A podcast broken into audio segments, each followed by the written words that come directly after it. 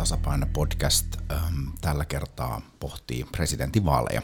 Meillä on äh, kaksi tai kolme jaksoa ää, tulossa presidentinvaaleista. Se, miksi en osaa sanoa tarkkaa summaa, on se, että tässä täytyy nyt katsoa, että kuinka ää, hyvin me oikeastaan pystymme asetelmia, presidenttiehdokkaita ja tulevaisuutta tässä kollegani Tero Lundstedin kanssa pohtimaan. Tero, tervetuloa.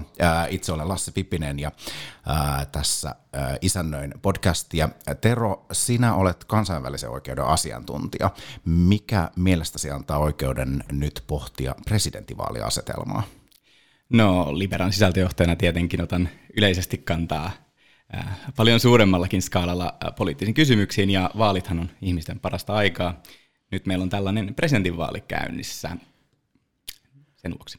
Itse olen ollut sekä palkkatyössä että vapaaehtoistyössä useammissa vaaleissa, kampanjatyössä ja siksi ehkä otan tässä nyt pienen eri vapauden sitten kommentoida tunnelmia, ehkä vähän kannatuksia, mutta aloitetaan inhottavimmasta eli Venäjästä. Miltä Tero nyt näyttää yleisesti keskustelu meidän suurimman ulko- ja turvallisuuspoliittisen uhan kanssa presidenttivaaliehdokkaiden keskuudessa? No sanotaan, että näissä, nyt, näissä vaaleissa on hyvin paljon käyty keskusteltua tästä. Ja tämä on siis hauska kysymys siinä mielessä, että mikä yhdistää meidän oikeastaan melkein kaikkia ehdokkaita, niin on se, että tässä joutuu tekemään tietynlaisia katumisharjoituksia suhteessa Venäjään. Että media on sitten kaivellut, kaikilta löytyy virheitä sieltä tota niin, luurankoja kaapista, ja niitä on sitten kaiveltu. Ja sitten ilahduttavasti on kyllä pystyneet suuri osa ehdokkaista sitten tota niin, niin, myöntämään näitä virheitä ja pyrkii sitten selittelemään niitä.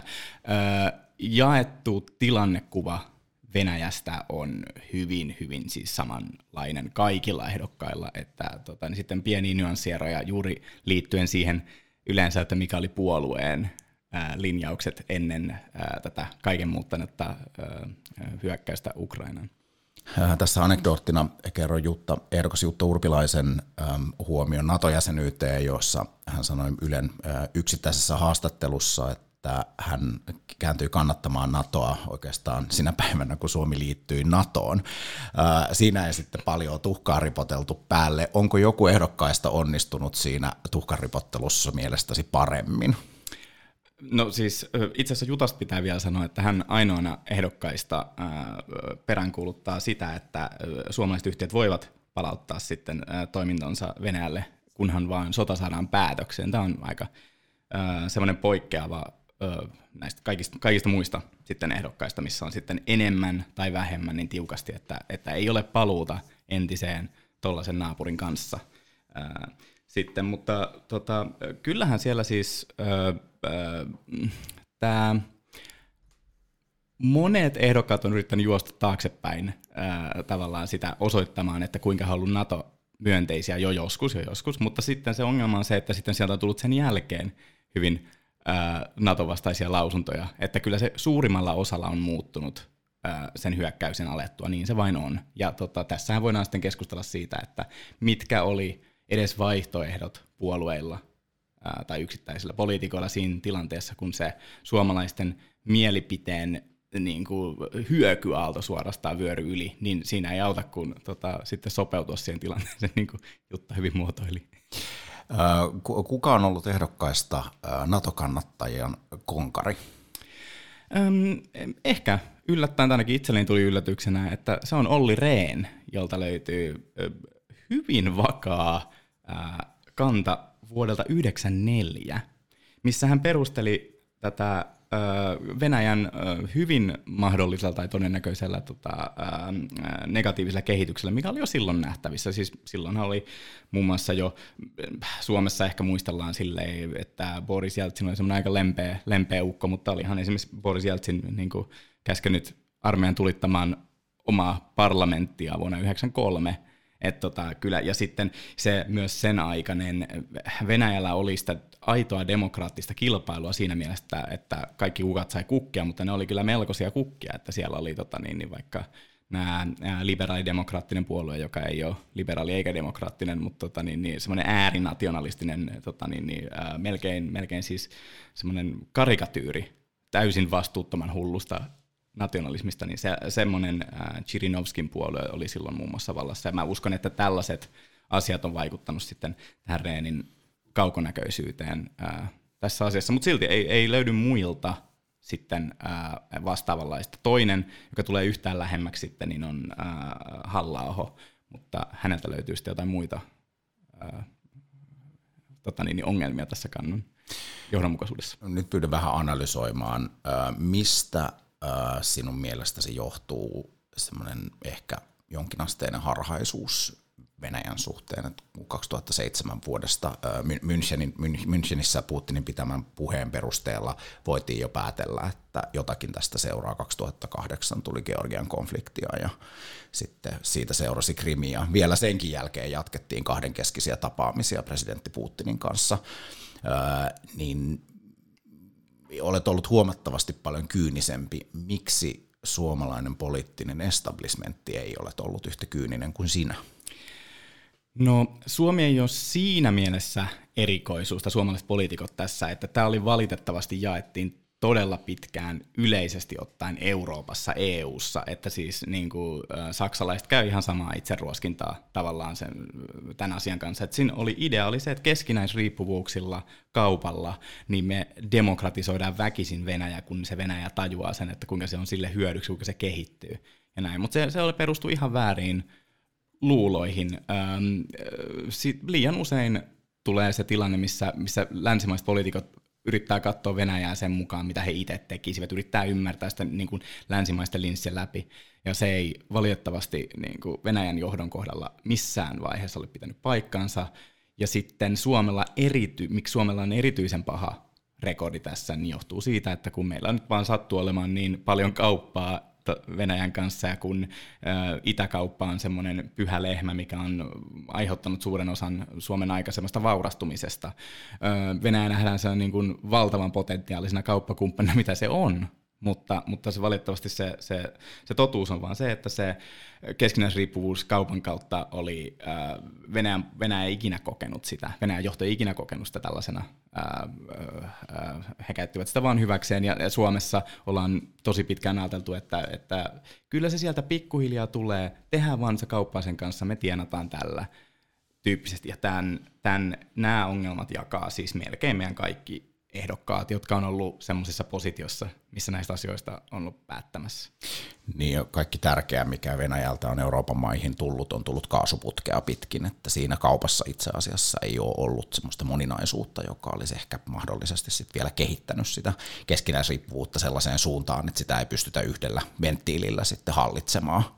Joo, siis juuri näin. Se olisi ollut, tota, ää, että usein otetaan vaikka mallina se, että ää, saatiin Saksa sidottua ää, niin kuin yleisen eurooppalaisen kehitykseen, mutta se, mutta se meni kaupan kautta sitten, niin kuin ensinnäkin siellä rakennettiin niitä instituutioita, niin kuin heti jo ennen EUta, niin heti alusta alkaen monikansallisia instituutioita hyvin aktiivisesti. Ja lisäksi kun se oli niin monipuolista, se niin kuin itsensä ruokkivaa hyvän kierrettä, missä ää, jalostettiin toisten tuotteita ja, ja näin päin pois, että, että Saksa ja Ranska välillä, ne oikeasti on semmoisessa syleilyssä keskenään, että sitä on jo lähes niin kuin mahdoton purkaa, kun taas sitten äh, tässä Venäjä-kaupassa niin se yksi Nord Stream poksahdus jo niin kuin pystyy viemään pohjan suurelta osalta keskinäistä äh, niin kuin, äh, riippuvuussuhdetta. Nyt kun tässä vähän jälkiviisastellaan vielä ennen presidentinvaaleja varsinaista päivää, ennakkoäänestys on siis käynnistynyt eilen keskiviikkona 17. päivä tammikuuta. Se miksi me äänitämme podcastia on nyt, että olemme saaneet tässä kohtuullisen tuoreen gallupin ja tarkastelemme niitä vielä toisessa jaksossa, mutta nyt kun katsotaan ehdokkaiden historiaa ja ehkä jopa takin kääntämisiä, niin kuka Tero sinun mielestäsi on ollut pisimpään ja eniten äh, väärässä? Tota, tota. Tätä voisi lä- lähestyä monesta näkökulmasta, mutta ehkä silleen, jos nyt yrittää mahdollisimman puolueettomasti katsoa, niin ehkä nousee eniten Haaviston Pekka tässä ö, ylitse muiden.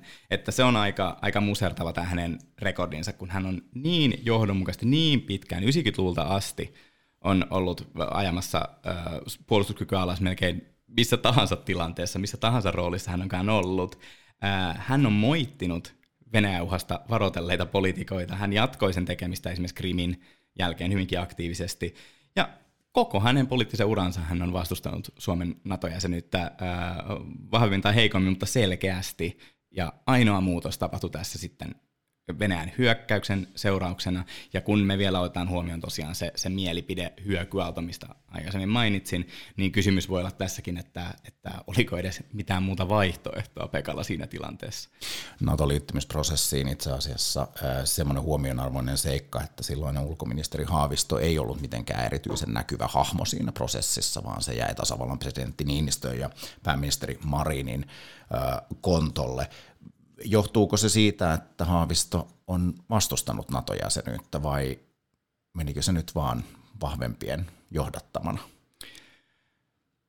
No hyvä kysymys. En, en osaa tuohon välttämättä sanoa, mutta sanotaan, että, että kyllä toi hänen historiansa vaikuttaa siltä, että olisi kummallista, jos hän olisi todella aktiivinen, näkyvä, ää, ollut tässä roolissa. Siinä olisi joutunut sitä ehkä liikaa selittelemään. Et se oli parempi antaa sitten muiden muiden hoitaa. Hänellä oli kuitenkin tämä niin pitkä historia tämän kysymyksen kanssa, mitä sitten taas vaikka pääministeri Marinilla ei ollut. Hänellä oli puolue taakka niin sanotusti tässä kysymyksessä, mutta ei mitään sellaisia omia vahvoja linjauksia varsinkaan niin kuin vuosikymmenestä toiseen. No, no ei toki tietysti tässä on hyvä muistaa, että kyllä kautensa alussa pääministeri Marin sanoi, että hänen kaudellaan ei ainakaan liitytä NATOon ja tietysti ehkä koko ajatuksen perusta suli alta ja sitten mieli muuttui. Että ää, tosiasiassa sitten kuitenkin NATO-prosessi vietiin aika lailla pääministerin johdolla johdolla maaliin. Hyvä niin, ollaan vähän enemmän toivottavasti turvassa Venäjän uhalta ja kun katsotaan tässä nyt ehdokkaita, niin taas pyydän Tero tekemään rohkean arvion. Kuka ehdokkaista on sinun mielestäsi Suomelle potentiaalisesti vaarallisin? Öö, president, presidenttinä äh, suhteessa Venäjään siis? Joo. No tuota, ähm, tuota, tuota. Mielenkiintoinen kysymys. Äh, meillä, on, meillä vaihtelee tämä tosiaan ähm, tällaisesta, kuten sanottu, kaikki, ihan jokainen ehdokas on hyvin äh, kriittinen äh, Venäjää kohtaan ja alleviivaa varautumista. Ihan, ihan kaikki.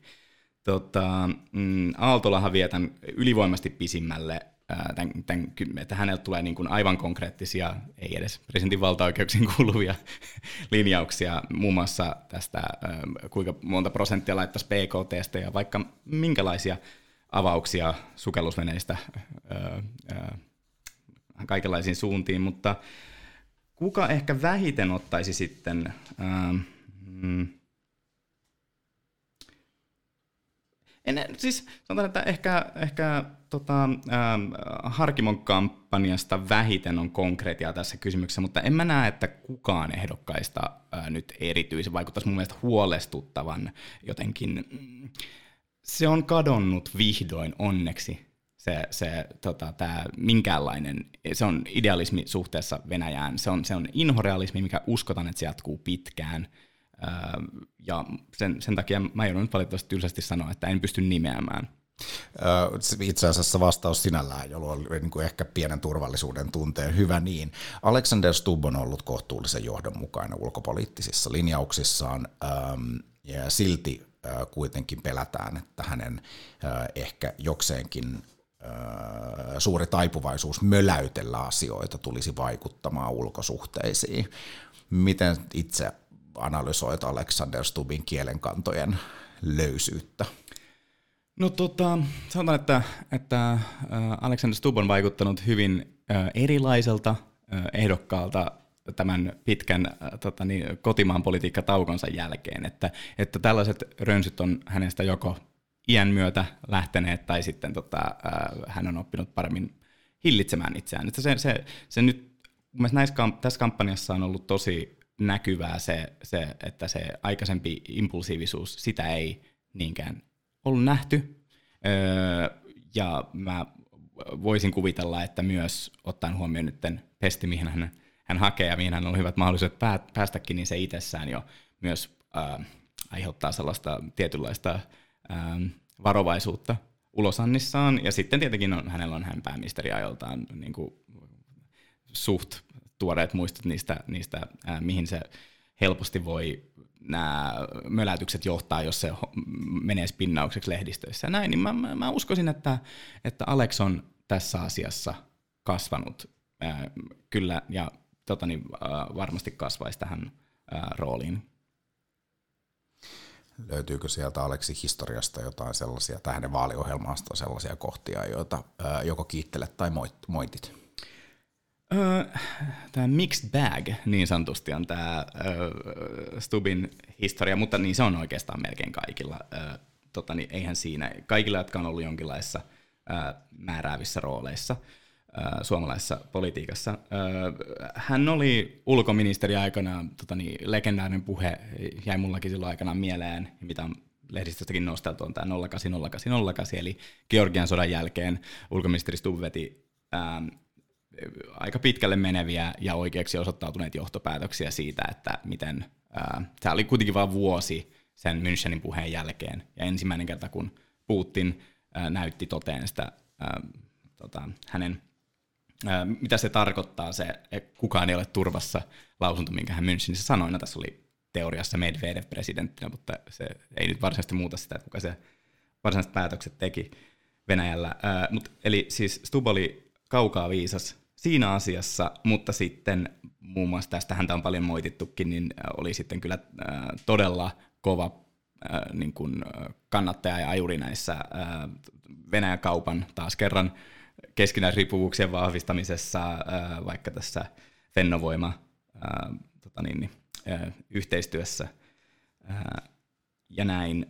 Ja sitten ehkä tämä vakavin mm, ja jotenkin kummallinen linjaus on se, että, että sitten Krimin äh, vallotuksen jälkeen niin äh, pääministerinä niin Stubb syytti sitten tota, niin tästä varoittavia niin kuin ääniä, että se oli niin kuin Venäjä vastaisuutta ja russofobiaa, mikä sitten nyt näyttäytyy niin kuin jälkikäteen aika kummalliselta, mutta niin kuin sanottu, näitä löytyy, voidaan käydä kaikki ehdokkaat läpi, niin sieltä löytyy juttuja.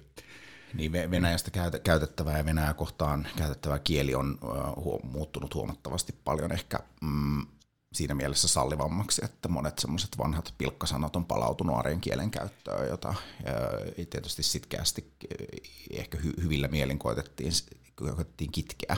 että nyt ei kukaan enää puhu russofobiasta, vaan nyt kuka pystyy ikään kuin, niin kuin karmeimman ennustuksen antamaan ja pelottelemaan, niin tuntuu tällä hetkellä pärjäävän parhaiten. Kyllä, mutta semmoinen terve inhorealismi nyt vaan äh, naapuri on niin inhottava, että siis se on melkein pakko, tota niin, re, jos haluaa, tota niin, niin, äh, ajattelee, että näistä voi joskus näistä sanomisista joutua tota niin, niin, kiinni, niin, niin kyllä se melkein se, valitettavasti se on melkein pessimismi, on, tällä hetkellä se oikea suhtautuminen Venäjän kehitykseen. Eihän se niin kuin, mitään, mä en mitään valopilkkua näe siellä oikeastaan. Jussi halla on kohtuullisen tunnettu hyvinkin kriittisestä kielenkäytöstään ja aika terävistä lausunnoistaan Venäjää ja sen hallintoa kohtaan. Siitäkin huolimatta Jussi halla on muun muassa kiitellyt Unkarin Orbania monista eri toimenpiteistä. Osa niistä liittyy ehkä maahanmuuttoon ja rajojen sulkemiseen pakolaisvirtojen aikana, mutta eipä hän ole erityisen kriittisesti suhtautunut Unkarin demokratian heikennyksiin ja siitä huolimatta samoja asioita Venäjällä moititaan. Miltä tällainen ristiriita sinun korviisi kuulostaa? No siis löytyy muitakin ää, ristiriitoja. Siis ylipäätänsä tämä, tämä halla kiitellään tiukasta ja johdonmukaisesta niin kuin, ää, Venäjä-kriittisyydestään, ja se on pystytään havaitsemaan kyllä, että jo pitkältä aikaväliltä, niin parikymmentä vuotta ää, hänellä ollut. Tämä hän on yksi näistä myös aikaisempia NATO-jäsenyyden kannattajia, mutta sitten häneltä on myös vuosien varrella tullut ää, vähän päinvastaista tekstiä. Ja sitten tämä ylipäätänsä tämä perussuomalaisten EU, EU-hun liittyvä politiikka, niin se on tavallaan yksi tämmöinen kipupiste, minkä onneksi kyllä tämä tota niin, niin, ehdokas halla sen myöntääkin ää, tietyssä mielessä, mutta Orbani on, on tota, perussuomalaisille, vaikka hän nyt on menettänyt sitä suositaan varmasti perussuomalaisten keskuudessa johtuen sitten tästä äh, Ukraina-avun äh, blokkaamisesta, mutta hän on myös tavallaan semmoinen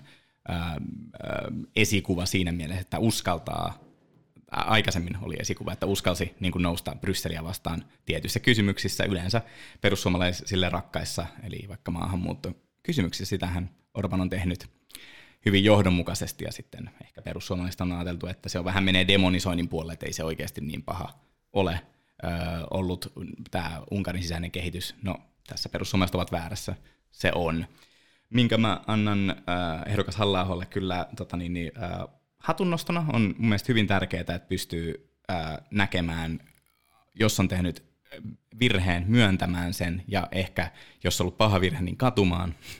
Ja tota, äh, mä olin aina aivan kauhuissani siitä, kun äh, perussuomalaiset meni tähän äh, äh, ID-ryhmittymään europarlamentissa, mikä oli korostetun Venäjä-mieleinen, missä oli niin kuin semmoisia poliitikkoja, jotka niin kuin melko niin kuin avoimestikin oli ensinnäkin äh, tota niin, niin, siis puhuvat tosi kauniita Venäjästä, mutta myös siellä oli epäselvyyksiä, mistä rahaa tulee.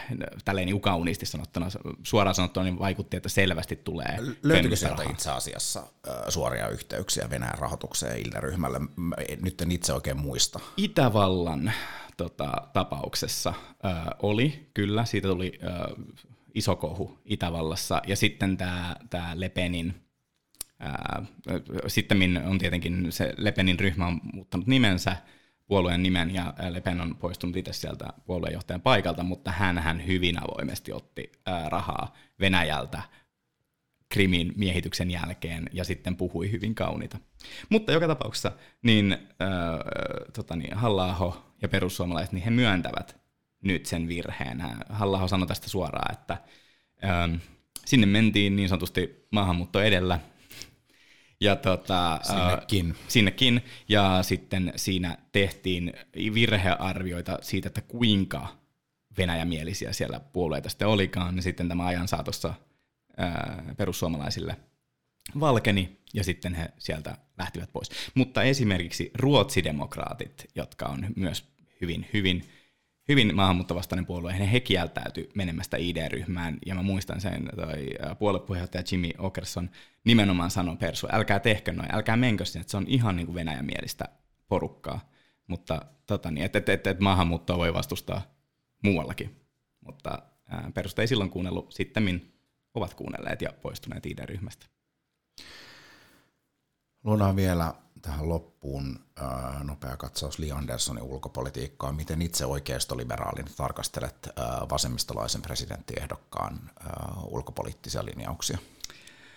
Tota, Anderssonin ulkopoliittiset linjaukset on ähm, aika sellaista, mitä odottaisikin. Itse asiassa koko, kaikki vasemmiston ehdokkaat, mihin lasken äh, Haaviston tässä yhteydessä, niin, niin heillä on tämä sama historian painolasti suhteessa Venäjään, mistä sitten nyt on täytynyt tehdä niin kuin uskottavia tai vähemmän uskottavia takinkäännöksiä, mutta Andersson itse asiassa esimerkiksi alleviivaa sitä, että, että ei ole mitään syytä vasemmistoliitolla ö, uudelleen punnita heidän Venäjän suhdettaan, koska he on aina olleet sitä mieltä, että se on niin, tota, ää, niin kuin epädemokraattisesti kehittyvä, niin kuin sortaa niin kuin perusihmisoikeuksia ja näin päin pois, että heillä ei ole mitään niin kuin, silleen hävettävää tässä mielessä. Öö, siellä nostetaan ähm, NATO-linjaukset. Ehdokas Anderssonilla on, on aika semmoisia rajoittavia, että tavallaan mennään, että, että no, ok, nyt hyväksytään se, että NATOon mentiin, tämä on nyt lukittu vastaus, mutta sitten, sitten tota niin, niin, rajataan just tosi paljon niin kuin, asioita pois mitä ei haluta esimerkiksi sitten, puhutaan, että tässä yleispohjoismaalaista linjaa voisi yrittää rakentaa tästä ei-pysyviä tukikohtia Suomen maaperälle, ei, ei ydinaseille, tota niin, jne, jne. Ja sitten näissä itse asiassa kiinnostavaa kyllä, niin vasemmiston linjaus tai ehdokas Anderssonin linjaus on se, että, että hän haluaisi myös Naton sisällä tehdä töitä niin kuin ihmisoikeus- ja ilmastopainostusten puolesta, mikä on ihan kiinnostava linjaus. Mä en tiedä, onko se, kuinka se soveltuu tähän tota, NATO-yhteistyömalliin, mutta fakta on se tietenkin, että Suomen pitää nyt muotoilla uudestaan, että mikä on sen, anteeksi presidentti Niinistö, mutta NATO-Suomen tota niin, niin, ää, ää, poliittiset linjaukset siellä. Se on semmoinen, mitä me ei ole ikinä harjoiteltu. Niin, niin tässä on, siis nämä on hyvin tällaiset avaukset, missä mietitään sitä, että mitkä olisi semmoisia Suomelle tärkeitä asioita. Ja vasemmistoliitot löytyy sekä näitä poissulkulauseita että sitten tällaisia uusia kiinnostavia nostoja. Seuraavassa alle puolituntisessa presidentinvaalipodcastissa puhutaan muun muassa siitä, että viekö Lee Anderssonin ilmastolinjaukset Pekka Haaviston ääniä. Kiitos Tero Lundstedt, minun nimeni on Lasse Pipinen ja kuuntelit ajatuspaja Liberan yleinen tasapaino podcastia.